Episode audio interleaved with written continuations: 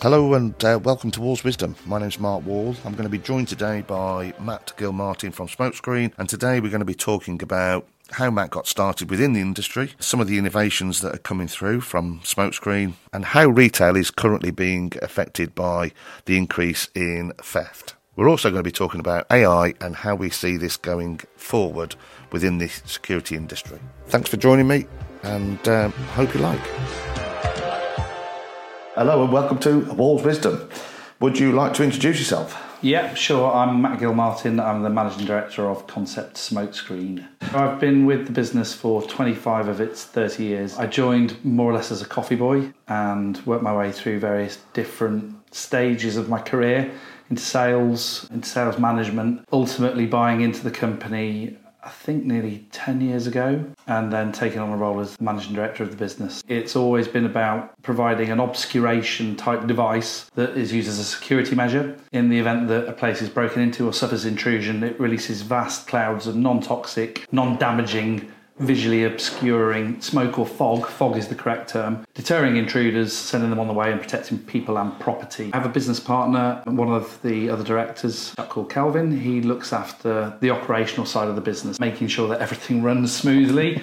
I tend to be more involved with um, commercial relationships, investigating new markets, setting the tone and pace of our R and D program, things like that. So I enjoy that side of stuff. Calvin does the stuff like making sure all the insurances are in place, all the team are looked after, that we've got the right processes in place to bring our products successfully into any new markets, things like that. So it works quite well as a team. Then within the team, further, we've got staff in R and D, we've got staff in warehouse and logistics, we've got the production side of things. There's two manufacturing sites, one in the UK, one over in the Far East. The one in the UK, we tend to do things where we're working on very tightly controlled projects for specialist risk. In the Far East, which is Taiwan, that's where we've got capacity to turn around large numbers of products and address large demand as well. So, to give you a clue, the capacity of the factory in the Far East in, in Taiwan is 1,000 units a week, where in the UK it would be up to 100 a week, but of very specialist tightly controlled generators. Concept Smokescreen was incorporated in 1992. It was actually incorporated as a company called Security Pyrotechnics. And what happened was there was a guy who had a garden machinery outlet and he kept getting broken into and he'd got sick of it and he'd gone round asking could he put tear gas into his property and everyone basically said, well, you can't really do that. It's illegal. kind of dangerous. uh, in this country, it's not such a good thing. Some of the people that he spoke to about the founders of this business who were currently working with cash degradation systems, which were pyrotechnics. So if you know like a, a, cash courier carrying the box, originally those used pyrotechnics and dye inside and smoke to signal that one, the, the box had been stolen because it would emit a lot of red smoke, and two, to degrade and destroy the cash inside. And they said, maybe you should go and talk to those guys. And uh, this particular person turned up on a pyrotechnics site at the moment they were testing a white smoke. And he said, that's it. That's what I want. I want to put that smoke in my property so that when they break in, they won't be able to see. And they sort of looked into it, and that was, that was where the first smoke screen device came from. And they sold it to a number of companies, and a number of companies absolutely loved it because it was a real assault on the bad guy because it absolutely stank. It was horrible. You know?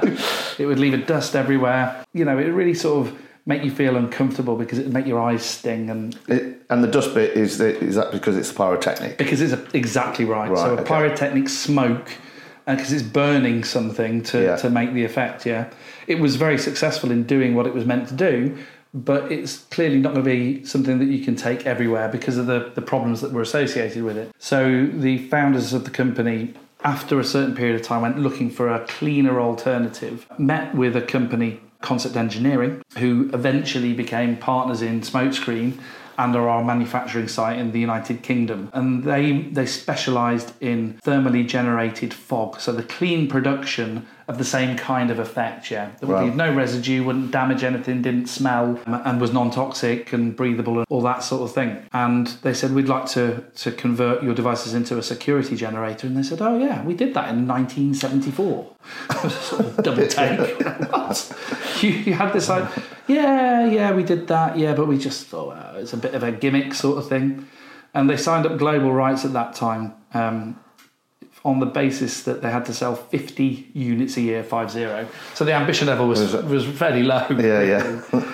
um, there are hundreds of thousands of smokescreen generators now out in the field protecting property all over the world, people and property actually. So um, it was sort of from those sort of under ambitious beginnings that the company started and came to where it is now 30, 30 years later. In the UK, which is the home market for smokescreen and security fog, that's where the concept was invented, um, if you'll pardon the pun. It was always about protecting um, retail premises, and it was what I call anything that looks like cash. So initially, the first major success, and when I say major success, it was the first sort of wider scale acceptance of smokescreen as a valid anti loss measure was protecting cigarettes, believe it or not. And that's what I mean by looking like cash. Small, high value, easy to move. And with cigarettes, it, there was a black market for it. So it's a very high risk, high, highly targeted product. And that was where smokescreen really started to come into its own. So ironically, it's kind of smoke protecting smoke. smoke. Yeah. that then extends out into, if you consider the UK market, which is still predominantly about retail protection, it, fine fragrance, small, high value, easy to move, black market for it. Cash itself, so what we call cradle to the grave protection of the cash in transit cycle. So that would be mean from distribution centres to the actual transit of cash, so protecting vehicles, to protecting the, the couriers themselves as they deliver cash in high risk scenarios, through to protecting tills, cash offices, and then back out to be sorted and, and done again. That's the whole cycle is can be protected by security smoke uh, or smokescreen, and the banking sector as well. Although in this country um, it's not widely adopted, it is used as an anti-raid measure. And when I say anti-raid, that's as opposed to anti-burglary. A raid would typically be during the day when the public are present. Burglary would be at night when there's no staff or public present. That's how we sort of distinguish it, and quite a lot of other people do too. If you go into other markets, export markets, the banking sector is a lot more active in protecting. I think probably because the risks that they are exposed to are higher. One particular market, there's 100 attacks a month using dynamite to blow up ATMs, which is pretty extreme. Yeah, yeah. Um, and it's successfully defeated by Smokescreen. High end graphic design offices with expensive and attractive Apple Macs, anywhere that's got iPhones. So you, you get the idea. It's anything that's high value, high risk. But we even extend out to military installations where you absolutely do not want an intruder uh, security fog has got a role there. Historically, most of the business has been business to business, where we're protecting other businesses and their property. But a growing trend now, um, particularly outside of the United Kingdom, but also within the United Kingdom, is the protection of people themselves, whether that's in businesses, as we've already talked about, but also in their own homes. So, some markets, for instance, South Africa, one of the biggest problems that they face is home intrusions. And I don't know if you've ever been to South Africa, but Everyone yeah. lives in gated complexes, electric fences, patrols. It's a different world to the United Kingdom, and home intrusions are a real problem. So, for instance, in this country, you might find that some people have got safe areas that they can retire to where they can hit a panic button and fill the place full of fog. In South Africa, a growing trend is simply to use fog to protect the whole of the ground floor of the property, deter and repel intruders effectively. So, yeah, that does happen as well. The, the, the whole world's been through a, a load of problems recently. We've had pandemic, we've had war, we've had the cost of living crisis in this country and also in Europe. We often think it's just us, but it's not. It's it's spread out certainly into into most of Europe. We're seeing different trends in crime that we wouldn't have seen before. Almost brazen, where people will uh, just take property during the day and leave almost with impunity. And it's very, very rapid. One particular target is in high end phones where the displays quite often are live.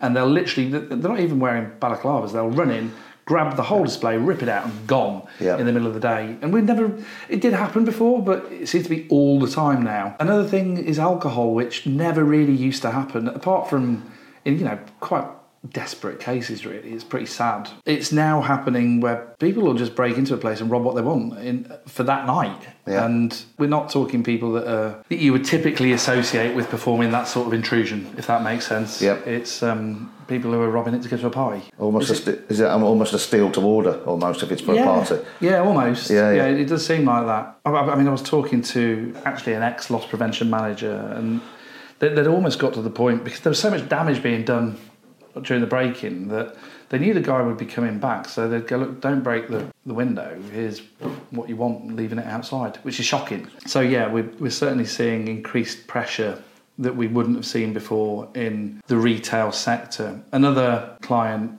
mentioned that while it was obvious that an attack had occurred, so let's say a window had been boarded up, yeah, while that had not been, the window hadn't been replaced, and you could see it from the street, there's a 30% increased risk of repeat attack. So it's almost like when people can see that you're vulnerable, they come back and kick you again. So that's led us into developing different styles of products than we ordinarily would. Ordinarily, we'd send out equipment for installation, for fixed installation, and that can be quite a ramp up period of organisation, getting things organised. You might have to do asbestos surveys, you might have to um, go through your various tiers of health and safety to, to get the installation ready to go, and that can take time.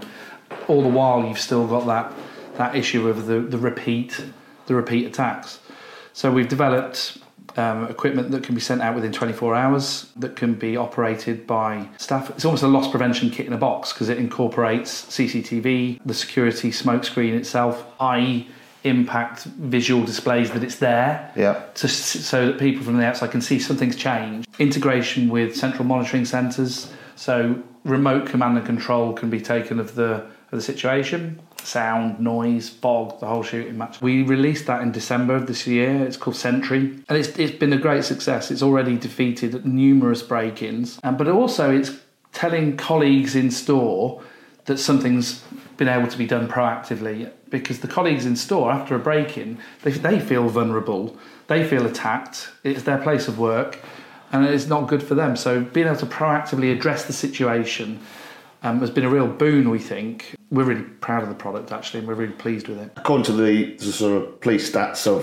2022, there's been a 21% increase in the last 12 months. 21%. And that's significant. I can only imagine it's getting worse based yeah. on you know uh, cost of living, the way it's going now, and everything else. So that was um, twenty one percent compared to what twenty twenty one. 2021, yeah. We've had employee theft has jumped a fifth, amounting to nearly 500 incidents every month. That is yeah. from previous chats with clients and stuff that burglary is a problem, obviously, but the bigger problem is in shrinkage is shoplifting, obviously, but then staff colluding or or whatever, and it, it, amounts to a staggering amount of money. One retailer I talked to, it was into tens of millions of pounds. So you can see why loss prevention teams are kept quite busy, and that's yeah. I mean, as suppliers, that's what we find, isn't it? You try and you're always trying to reach out and because we believe we have something of value to offer as to you as to a lot of the people in the security industry and people are busy you know yeah they're busy and they can't they can't keep an eye on everything can they you know it doesn't matter how many cameras we've got and everything else no. people will find a but way. I think that's where innovation starts to come in isn't it? You know we talked about the Sentry product and where that was driven from but I mean it's not just us it's also you see it in the deployment of facial recognition now. It's I mean it's still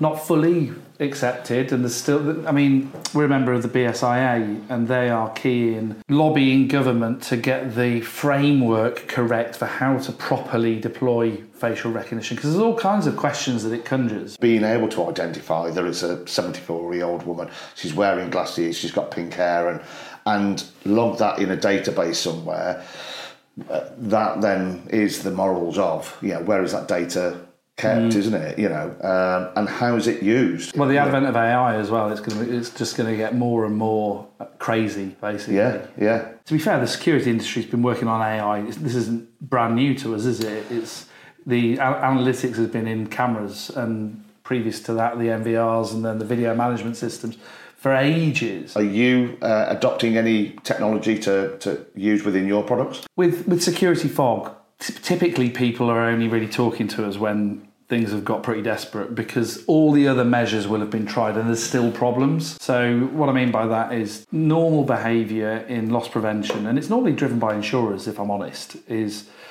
okay, so there's no problem until there's a problem. Then there's a problem, uh, you need to upgrade your intruder alarm, get a police response, for instance.